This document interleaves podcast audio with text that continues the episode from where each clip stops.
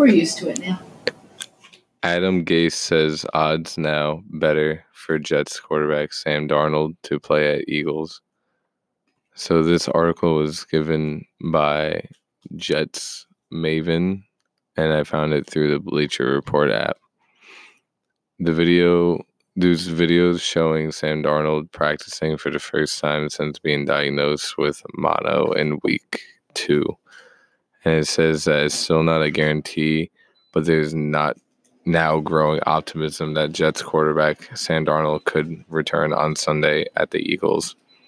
Darnold still hasn't been cleared for contact, but he returned to practice on Wednesday, a step in the right direction as he works his way back from his bout with mono. Darnold donned a red no contact jersey on Wednesday. Then there's a video of him jogging out.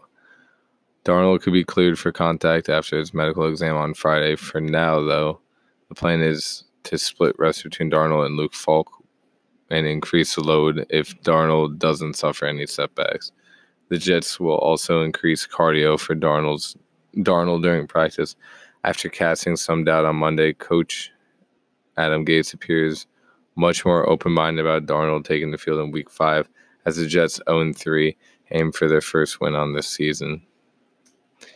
Gase said, "I like our odds better than what we've what they've been last week, if we would have been playing again, I would have said it was very low. I like the fact that things have looked and progressed in the right direction, but I don't know what the 5% is.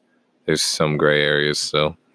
This would be a huge addition to the Jets' offense, um, considering they lost their franchise quarterback. But stay tuned because next week they're expected to get Sam Darnold fully back Demaryius Thomas, C.J. Mosley, Jordan Jenkins, and other playmakers that have been lost for the beginning of the season.